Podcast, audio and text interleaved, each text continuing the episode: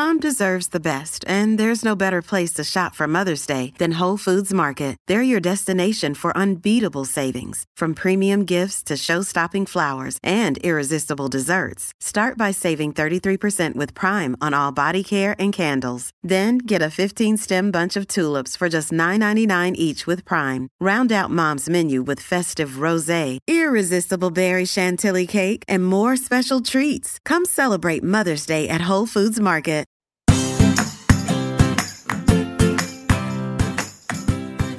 Hi, and welcome back to Realistic Sustainability. I'm Mike, and I am here with Nick. I'm tired. I met Nick. Hi, I'm Nick.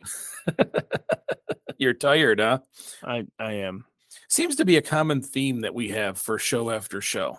Well, it's those darned mornings, man. I'm telling you. I actually think it was a little better off when they were like midnight, one in the morning. Because give a quick rundown of my morning, I, I went to bed last night. Technically, this morning, got up again like at like 8.50 i was supposed to be in clio at 9 so I'm like oh god so i get dressed and I, I get halfway to clio for the person i was supposed to meet at 9 to tell me that they're they have to push the meeting back because they're they're running late and they have a migraine. I was like well it was like it's my my food reps. I was like i'll just send i'll just text you the order and if you have any problems you can message me back. So then i came home and i'm like oh i'm so sleepy. Then you get a message from me saying I'm ready. yeah so i went i ran to the gas station need a cup of coffee and then yeah i got your message. And i guess i better go home and be productive get my day started I am also using coffee to keep me moving. nice So before we start the show, I just want to express my excitement. I was able to go quote unquote shopping through Durand just recently and brought home a full size, like reusable grocery bag full of greens. I nice it wasn't i mean peppers aren't ready a lot of the root plants aren't ready the tomatoes aren't ready yet but just in heads of lettuce swiss chard green beans cucumbers it was quite literally a full bag it had to have been five or six pounds That's awesome. Sounds delicious.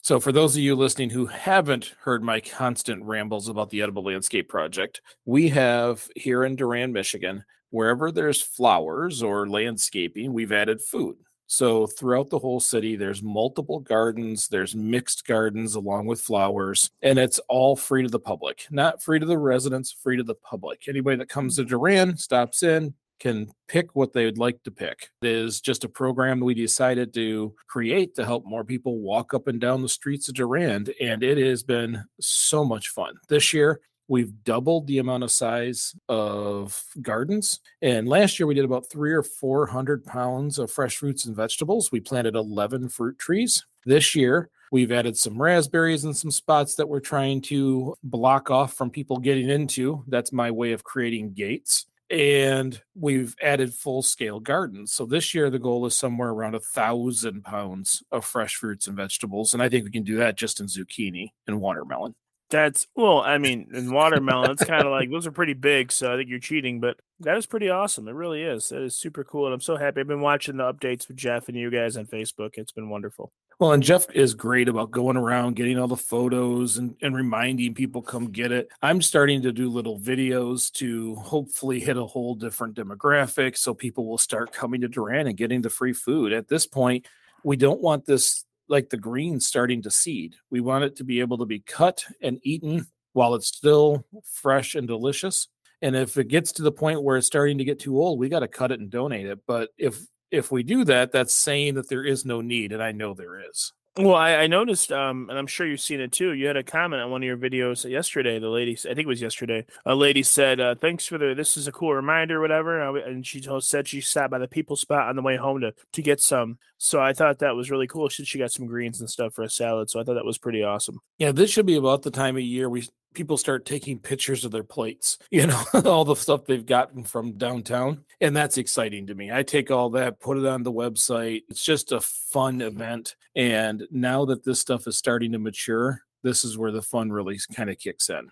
I think so, and I think I, I really hope you guys start getting some really cool looking food pictures. Like I made this with this because I I like to live vicariously through people's kitchens, so it makes me happy. Yeah, so I just wanted to bring it up. If you're in the area, stop by Durand and feel free. Pick yourself some lettuce, some Swiss chard, cucumbers, whatever you want. There's almost 60 tomato plants in town. There's just as many pepper plants in town. As these things mature, have at it. And for those of you who feel like you have to pay something, you don't. But if you feel like you have to do something, then pull a weed, trim a plant, do something that helps out, and the community will be giving you two thumbs up. We don't mind if you take it. Uh, matter of fact, if you're at the smokehouse having dinner, they'll give you bags to go out and start collecting your own food. That's awesome. Yep. So uh, uh we have a little bit of a parlay because we're talking about these vegetables into the show. But this week, I want to talk about the bee industry and specifically the honeybee industry because I think there's a lot of things that we know just inherently about honeybees, but after watching several more documentaries, uh, matter of fact, Amazon has a series out there now talking about different sustainability factors, and one of them was this bee industry that got me thinking again about um, how we do our farming Mm-hmm. and and how this bee industry works because yes we have bee industries where they all the things where they make honey. We know that. There's thousands of products out there that require honey and that is one bee industry. Another one is people sell queens they breed queens and sell queens to some of these larger hive or beekeeping companies so there's a lot of different kinds of industry the one i want to focus on is that beekeeping one and I mean the commercial beekeeping, not like our friends who have three or four hives in their backyard, but these people who load up semis with a hundred thousand hives and take them places. That's where I want to focus. All right, that sounds good. So I'm not overly familiar with with that. I have a little familiarity with with different types of industries where they do they breed and I guess I'd say create, but really just grow insects for scientific research. I didn't realize that the commercial bee industry was that extensive. I'm sure. I mean, I knew it existed, but I guess I didn't realize all the purposes they'd have. Which, like, I that's a good thing. I mean, I can. I know that I can go online and order bumblebees by mail if I want to. Yeah, and this is a massive version of that. Um, so it, I kind of excited that you hadn't heard of this because this is going to be a fun conversation. Then most people love honeybees. We've learned to love honeybees. They are not the normal bee. They're not a wasp. Joke about petting the bumbles, but I would love to do the same with the honeys. Mm-hmm. They're community driven. They function in a pseudo democracy. They do that waggle communication to be and once the hive agrees with this specific movement of what mm-hmm. the next decision is they go do it. So they are a, a community based creature which makes it kind of cooler you know whenever we see that kind of communication it, we draw it as a like a linear example of how humans work except for they all agreed. So they waggle to consensus the ability to produce honey we know all those things but did we know? I think we kind of knew, but did you know that 80% of all flowering plants are pollinated by honeybees? Not all pollinated uh, pollinators, but honeybees specifically do almost 80% of all flowering plants and over 130 types of fruits and vegetables. Yeah, so I did know that because I mean, to be fair, fruits and vegetables are flowering plants. Mm-hmm. So Yes, the blossom has to be pollinated before it'll turn into fruit. Um, but I did know that, and that's part of the reason people always say that if the honeybees go extinct, we're doomed, is because we don't we don't pretend, we don't currently have a technology that would replace that effectively. Not not in the the degree, you know, the scale that we would need it to to to not see a ripple in our day to day lives. And I think that when it comes to like bees, I think they're adorable. I love honeybees, but that's just me. I like the bumbles too because you can pet them. But uh but yeah, no, I didn't know that, Mike. Well, there's so the way we do food industry, and I'm going to use California right now as an example with almonds. There is massive, like thousands of acres of almond trees, and they flower over a very specific point during the season. And when that flower is gone, there's nothing left for pollinators to eat. It doesn't matter if it's fields and fields as far as the eye can see of corn. It doesn't matter if it is soybeans or green beans. We tend to put one product in massive amounts of area. That's that's considered that's called a monoculture. There's one thing growing as far as the eye can see. Yeah, which is part of the reason this country like works is because we do that in so many different areas. Each area produces something different. Right. The problem with that is is that plants plants tend to have a season in which they need to be pollinated. And once that is done, all of that disappears. You move to the product. So Mhm. any insect or animal that feeds off of pollen or is, you know, used for that purpose only has food in that multiple square mile area for that small period of time. It becomes a food desert once the pollination period is over. And then all of the insects that function in that way either have to move or they die. So that is one problem that we have in this country. Our our acreage for single product monocultures is too large.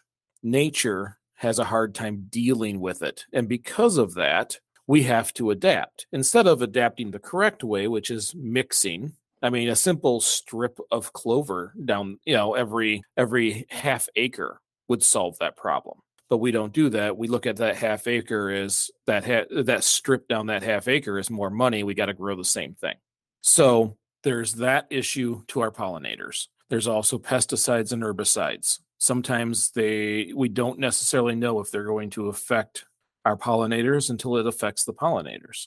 And because of our industry and the lack of pollinators and the lack of nutrient in the ground, we're constantly spraying our food. Yeah, absolutely. So there's an industry out there where a farmer, and this is I'm going to use the almond one as the example, contacts a um, beekeeper, and that beekeeper will load anywhere between 50 and 100,000 hives onto a semi and drive them to their farm and start putting four hives per acre across their whole farm just before the pollinating season. They pay anywhere between 150 to 200 dollars a hive, and those bees will sit there through the whole pollination season. And as soon as that pollination season is over and that starts to become a food desert, they pack up all their hives, they put them back onto the semi, and they drive to a cherry farm or an apple farm or whoever needs them next. Wow. So the vast majority of the bee population in the United States, and I mean this vast majority, like we're talking 80% of all the bees in the United States are commercial bees being shipped from region to region to region. That's that's insane. I mean, so like I know that the the orchard here, I know they have beehives. I don't think they own them. I think that they allow people to keep them on their property, and then they uh because the people produce honey, so they sell honey. So they, they leave the bees here. The bees take care of the orchard, and then they come and collect the honey. In smaller groups, you have partnerships like that. But in these massive corporations, it's like corporation of bees taking care of corporation of almonds. That's insane. So you have millions of bees being trucked from region to region to region. And it used to be, I think it was 2005 and before, you would always lose 5, 10, 15% of your bees, e- either through age, uh, you know, some got into something they shouldn't got into, you know, you left them when you collected the hives and drove away, whatever it happens to be. Starting in 2006, they started to see a trend. As of today, almost 44% of every bee transferred dies before it gets back on that truck. Really? So they lose a half hive every time? They lose a half of their whole haul. Yeah. So if there is there yeah. a 100,000 hives, you, in a sense, are going to Ooh. have just over half of them back. What's that 56, 56,000. You Is that due to thousand. pesticides? sometimes they can tell if it ha- has to do with pesticides or, or insecticides because they the bees will come back to the hive they start to get sick and uh, and much like a community those bees in the hive will kick them out they will push them out the front of the hive they die at the base of the hive so you end up with this huge pile of honeybees at the base of the hive by the end of that growing cycle or the end of that pollination cycle Oh, that's terrible. so that's where you're starting to see the concern because in nature, honeybee populations are still growing. But I think some of that has to do with people like us. We like to put pollinate, you know, pollinating flowers everywhere. We like to support pollinators. hmm Durand having flowers was great. Having flowers and food is better. We have a very large variety throughout the whole city, so bees can exist around here. In the larger and larger and larger swaths of areas, bees can exist. either through massive farming or concrete covered cities. Even if you put beehives on the roof of buildings, you still need pollen. You still need food for them. And if it is concrete as far as the eye can see, you can have as many hives as you want. They're going to they're going to pass. But what but some cities are starting to do the flowers to make it easier for pollination. So natural bees are doing well. It's these massive amounts of commercial bees that are not.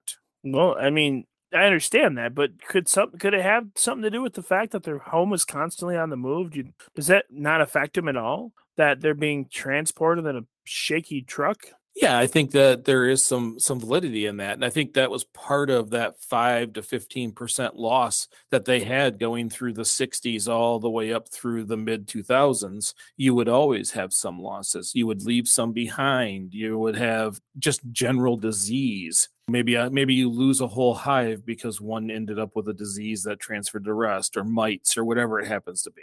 Yeah. What we're seeing now is that is grossly inflated you're seeing chemical poisoning, you're seeing much more disease. And because we're taking, you know, if this happens in nature, you have one hive on one tree. And if a disease comes into that hive and they lose that hive, you lose one hive. But if you have a hundred thousand hives within reach of each other, and that that that one bee gets a disease and spreads it to another one who spreads it to another one, you lose massive amounts of bees because this huge collection is in one place. Mm-hmm. No, no, I agree with that, and I just think it's, um, I think it's it's borderline because I'm I'm really ignorant to it, and this is mostly new for me, so I don't understand a lot of the specifics of it. But I think it's really really odd that like they they get sick like that when they don't necessarily get sick that often in nature. I'm sure they do, you know, I'm sure it happens, but if it happened in, in a scale like that naturally, then we wouldn't have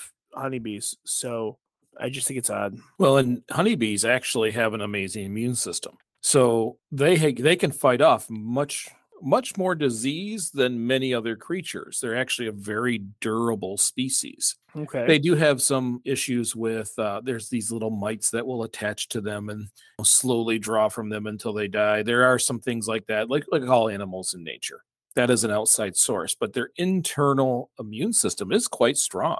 But what they're finding is is that when because we have to have these pollinators at these spots at these times, we are we have to truck them in now because we haven't designed the farm so that it could be so it could be useful year round. you know, it's not conducive to life because you only have a small sliver of time where life can even live there. Mm-hmm. So because we won't change our farming tactics, we have to do this. And in the process of doing this, we are spreading disease amongst honeybees probably four times faster than we ever have. Okay. And uh, I don't know where to start on that. What about areas that, okay, this is me going to be ignorant again. Are there areas in the United States that have flowering plants all year round that, that it's always, you know, conducive to honeybees? Yeah, down south for us, we would call it down south. But in more temperate climates, you have different plants that kind of pop up at different times. Now, obviously, honeybees have resting periods and all that kind of stuff, but down in those warmer climates, there's always something. You know, even a house plant flowers. My spider plant flowers. You know, so as these plants grow, they um, will always offer something. And that's where we see a big problem, especially in the north, where there just isn't the food. And the more space we take with the monocropping systems, or the more space we take with monocropping, the less places they have to eat. Does that make sense? Yeah, that makes sense. I was just curious um, because you know with the monocropping, it it doesn't seem like it'd be that big of a deal until you realize how many items in this country are produced like that. And like in with the Midwest, this time of year, it's corn everywhere. You see corn all over the place, and we don't have any huge farming operations where I live. I mean, we have like one farm, but all the surrounding area on like M13 and some areas M57, it's all just farmland. You know, they're rented out to whoever rents them. Well, most of it's just corn. That's all you see. And they don't know if corn necessarily flowers. Right. So you, you that to them, that is a massive area of no food. That is a food desert. Even though it's food for us, it's a food desert. Well, that's not happiness. so, I mean, okay. Now we've done our complaining, we've discussed the issue.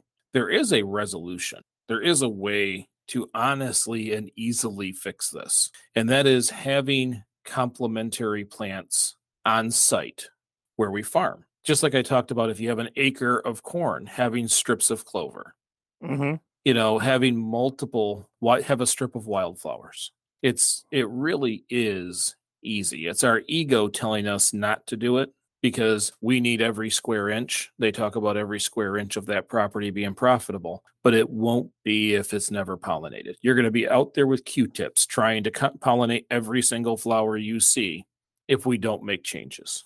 Because losing 40, 45% of your hives every year, yes, you have new bees being birthed, but that's too high. That is not sustainable. Over time, disease will. What happens when bees get a disease that they just can't manage, and that that excellent immune system that they've developed over hundreds of thousands of years or more doesn't work, and it kills a hundred thousand hives in one spot.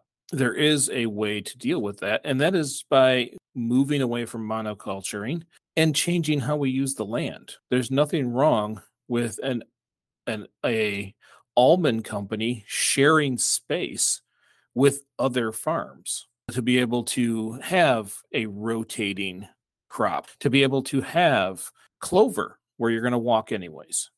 You know, it doesn't need to be a road. It's probably a two track through there anyways. Instead of having just yard grass, cover it with clover, cover it with wildflowers. It isn't going to hurt. No, no, it won't hurt. And to be honest, I think that for me, one of my favorite things to see randomly throughout, like, you know, down ditches and sides of roads are like wildflowers. I think they're gorgeous. Granted, I don't spend a lot of time in, you know, fields and, and uh, where crops are being grown, but I like to see that kind of stuff. But I also think it's, you know, makes the area a little more beautiful. And I think that that's part of uh, what makes you enjoy the outdoors. I mean, I love being outside, but when you see those pinks and purples and oranges and blues and reds and just these gorgeous colors from flowers, kind of makes you stop and go, "Aw." And, and well, I'm serious. Like it's it's one thing to look at like this big open space and see the rolling hills and and that's wonderful. But when you stop and you look over and you see like an Indian paintbrush and there's you know a bee sitting on there, if you see you know a couple uh like like, like a wild fruit bush, like wild raspberries or something, they're starting to flower. I mean, it's just it's just pretty. Yeah, we were talking about getting with the with MDOT, the Michigan Department of Transportation, because here in Durand we have an expressway entrance and exit to Mhm. ask if we can just seed all of that grass with wildflowers. So our exit would year over year, more and more wildflowers would grow in that space. Mhm. And part of the conversation is then you don't have to mow it. We're going to ask you, don't mow it. As long as the wildflowers take over and the grass starts to kind of slowly disappear, how cool would it be that you that our exit is just that mixed wildflowers as far as the eye can see up the hills over to the overpass? I think it's a good idea, and I think it'd be pretty. And I'm sure there'll be some naysayer that complains about the bees, but sometimes people just look for reasons to be upset. They complained about the bees when we put the food in town, but we're putting them next to flowers. It literally was no different. The only difference is that flower stays open much longer than my vegetable. But uh, we have not gotten approval yet from MDOT to start that project because we would just take basically seed bombs and just start firing them everywhere. Every year we buy a whole bunch more and just keep doing it until it was self sufficient. I also, and I will not name names, but a friend of ours who joins, uh, who has joined the Green in Your Life Facebook, they keep little bags of seeds in their car. And when they're out and about, when they see drainage ditches that are moving with water, they just start throwing seeds in there. So That's that awesome. so down the line, as these seeds happen to stop at whatever point, wherever it is in nature, they'll have wildflowers starting there. And when when one or two wildflowers start, then many will follow. That's yeah. I mean, that's wonderful. I think it's kind of cute though. You have like a little seed sniper, like cacao, cacao. but all it does is add more flowers. And face it, not only is it food for pollinators, it's beautiful. Uh, Having yeah. flowers is way better than grass. it's pretty. I will be constantly working and pushing to end the mandate here in the city of Durand that you have to have a lawn. Because So- right now you do have to have a lawn. So like I yeah, I have issues with that. Um not you ending it, but I, I this is you can just say this is out of pure laziness. Like having a lawn's fine, but like when you mandate that people have to keep it mowed or like you're one of those neighbors where as soon as their neighbor mows your lawn, you got to be you got to mow it too. You got to like it's like a competition who can have it the freshest, the longest. It looks like it's great to take pride in your in your house and and in your property. Like I I support taking pride in what you own, but my god, grass sucks. Mm-hmm. Like like right here in our yard, it's like because they have had no rain, it's all brown. I have an entire brown yard. Mm-hmm. And it's because it's not a native grass that can't manage our climate. So half the season you have to water it if you'd like it to be green. That is one of the factors about the grass, and especially Michigan. None of this grass that we have is native. Our grass that is native to Michigan is very tall and very straw like. That is a native Michigan grass. When you go to, was it the Sleeping Bear Dunes, and you see these patches of tall, what looks to be dry, dead grass, that is a Michigan grass. This green stuff, not a Michigan grass. Never has been. It was trucked in and mandated over time. It was some snake oil salesman changed changed the ecosystem because he wanted to sell some green. Snake oil salesman. yeah, because we had native grasses here. We had we're lucky in Durand. We have a native a, a native plant uh, store here in town or really? where? It is just actually near my house. It's someone's home. They have a greenhouse and they only work with native uh, plants. And i think that it's about time that we start changing some of that. And since durand is starting to do some of these first starting to you know with with the first edible landscape project city driven in the united states maybe it's time we get get rid of grass. And now for me i have a, an idea that I'm probably starting next spring. I'm just going to buy a bag of clover seed. And I may not get rid of my grass, but if I lay a massive bag of clover seed across my ground, it won't take long before it's just clovers. And clovers grow wildly. So, you know, maybe it wasn't me. Yeah, accidents happen all the time. so uh, it will, I mean, to me, I would much have much rather have a beautiful clover field in my yard where the bunnies can come over and snack and they'll stay out of your garden because your whole yard is a snack and that bees can experience it. It, it will be a living ecosystem instead of yet again another small monoculture that requires chemicals to be exactly how you want them. And I won't have to cut it. If the grass starts to go away, clover only grows so tall. We're all done with maintenance. I support that. 100% support that idea. Actually, I was when you, you said you were going to do a thing. I, I, thought a little more aggressively. I thought you buy you should buy one of those confetti cannons and just fill it with seeds and just fire them at random places like bang.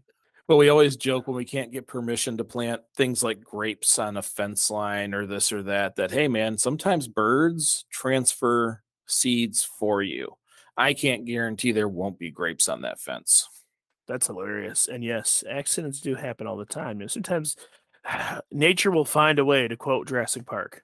Yeah. Yep. Each and every time. And that is how we end up with a second generation Sunzilla growing in my garden with the massive sunflower. If any of you guys are following Green in Your Life, yes, uh, Sunzilla, uh, the the Facebook page, you're seeing Sunzilla. I'm doing kind of weekly videos talking about this massive sunflower that yet Jamie has in my back. Again, I say it's her fault because she's the one who grows sunflowers on our property. And uh, last year, if you guys remember, we ended up with this huge sunflower. We used it as a photo with Jamie and uh, used it for green in your life for a long time. Well, it had lots and lots and lots of babies. We've moved most of the babies to friends' houses down our fence line in our front yard, but I left the one that was growing in the same spot and it has yet again become another Sunzilla. Yeah, it's huge.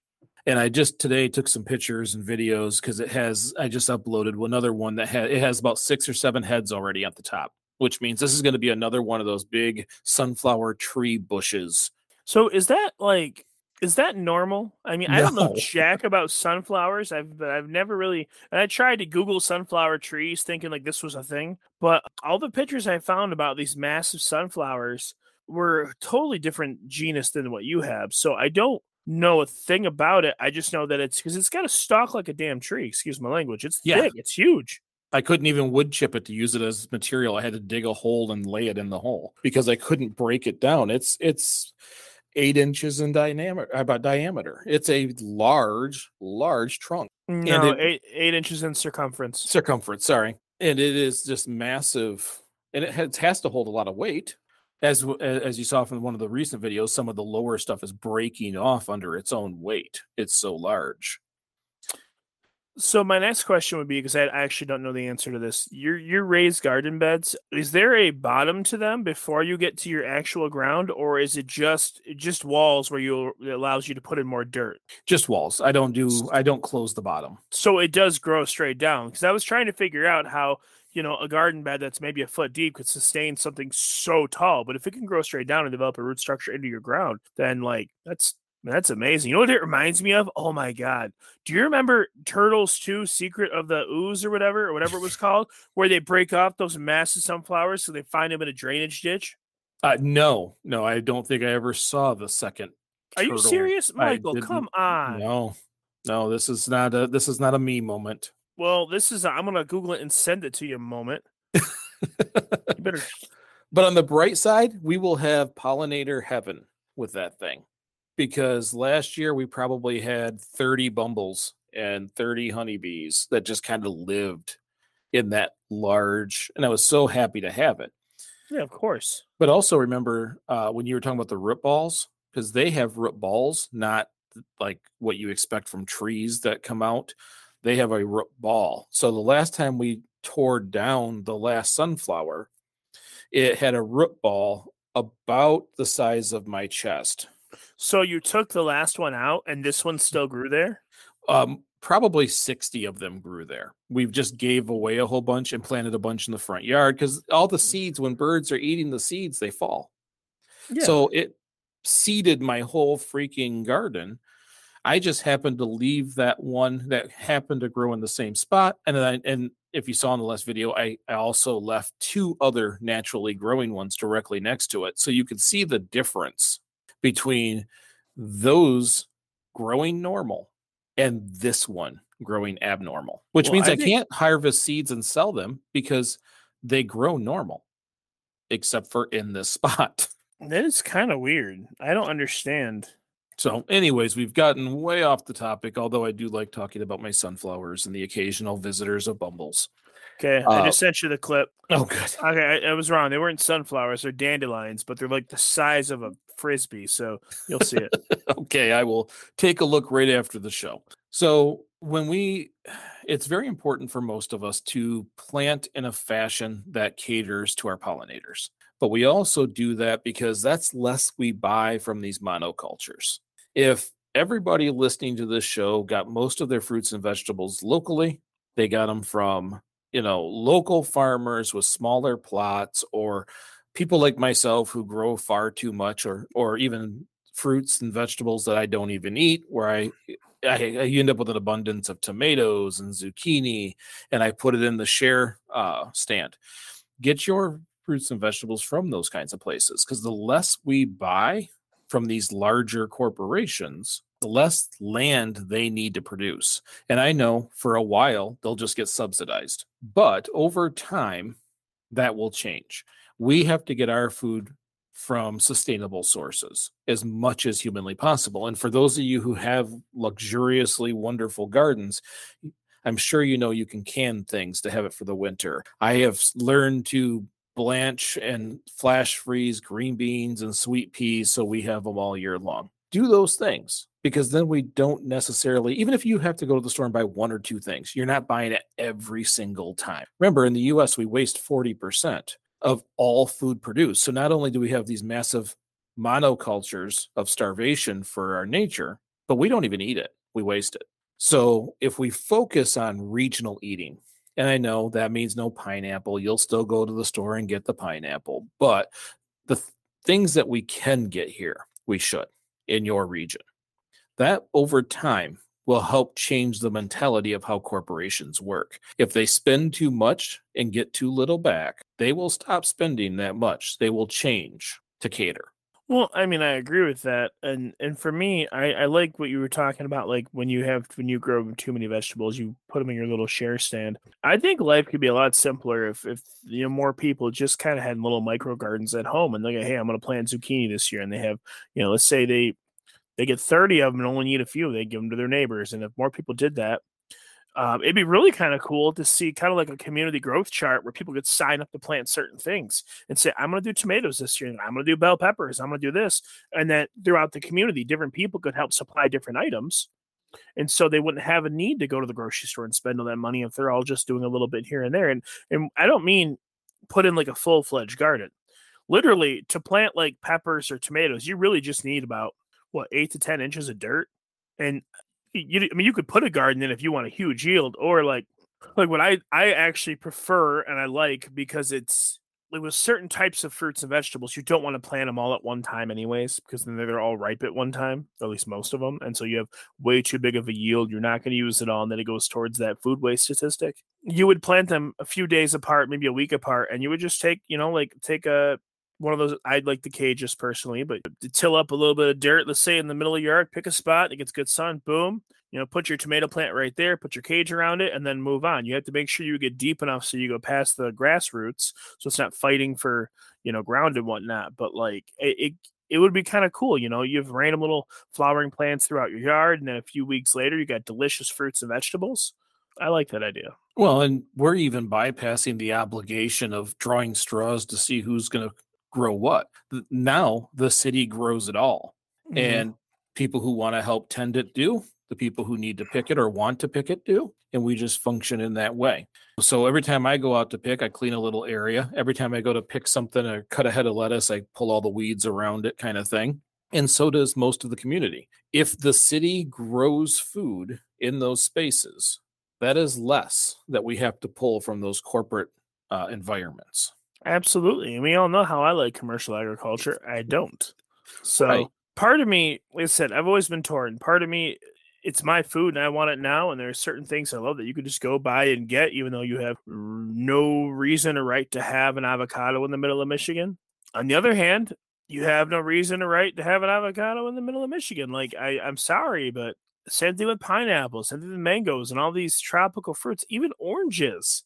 Uh, it, they're just not things we should we should have locally. And so this massive, humongous industry was born to to you know relocate food to places it shouldn't be which spawned a lot of other industries. You know there are some industries that are solely built on on the waste and the, the misuse or got started like oranges and stuff with um like juice and all that other happy horse pucky. It's not like they're using the best oranges to make juice out of. I mean heck they add limestone for lime I'm sorry, calcium. They add it for calcium. Right. No, and all we're looking at here is to understand where these mistakes have happened, how we as people can can make little adjustments, that little bit, little bit, big bit, mm-hmm. that over time can affect the overall. But in the meantime, we're actually getting better tasting, healthier food every time we pick from the garden. Remember, if you teach a man to fish, he or if, if you give a man a fish, he eats for the day. But if you teach him to garden, everybody uh, everybody gets zucchini for the year. Yeah, I mean, you could teach him to fish too. Fishing nah, is fun. You teach him to garden, massive amounts of zucchini for all. So, anyways, that's all I had for this week. I hope you enjoyed this episode. If you did, share it with a friend or on social media. If you want to support realistic sustainability, there's all kinds of different ways to do it. One, just follow the show. Give us a like, give us a follow, all those fun things you hear at the end of every show. We like those too because it helps people find us. You can also help financially. $1, $5, $10 a month. You can go to greeningyourlife.org forward slash podcast or just by searching realistic sustainability in the Anchor hosting site. Remember, all we try to do is work like a community teach each other, learn from each other. When you guys send us messages, you, you'd be amazed how much I learn from our conversations. But that's what it's supposed to be a community of people learning to get better. Little bit, little bit, big bit. Thank you so much for listening. I'm Mike. And I'm Nicholas. And we will see you next week.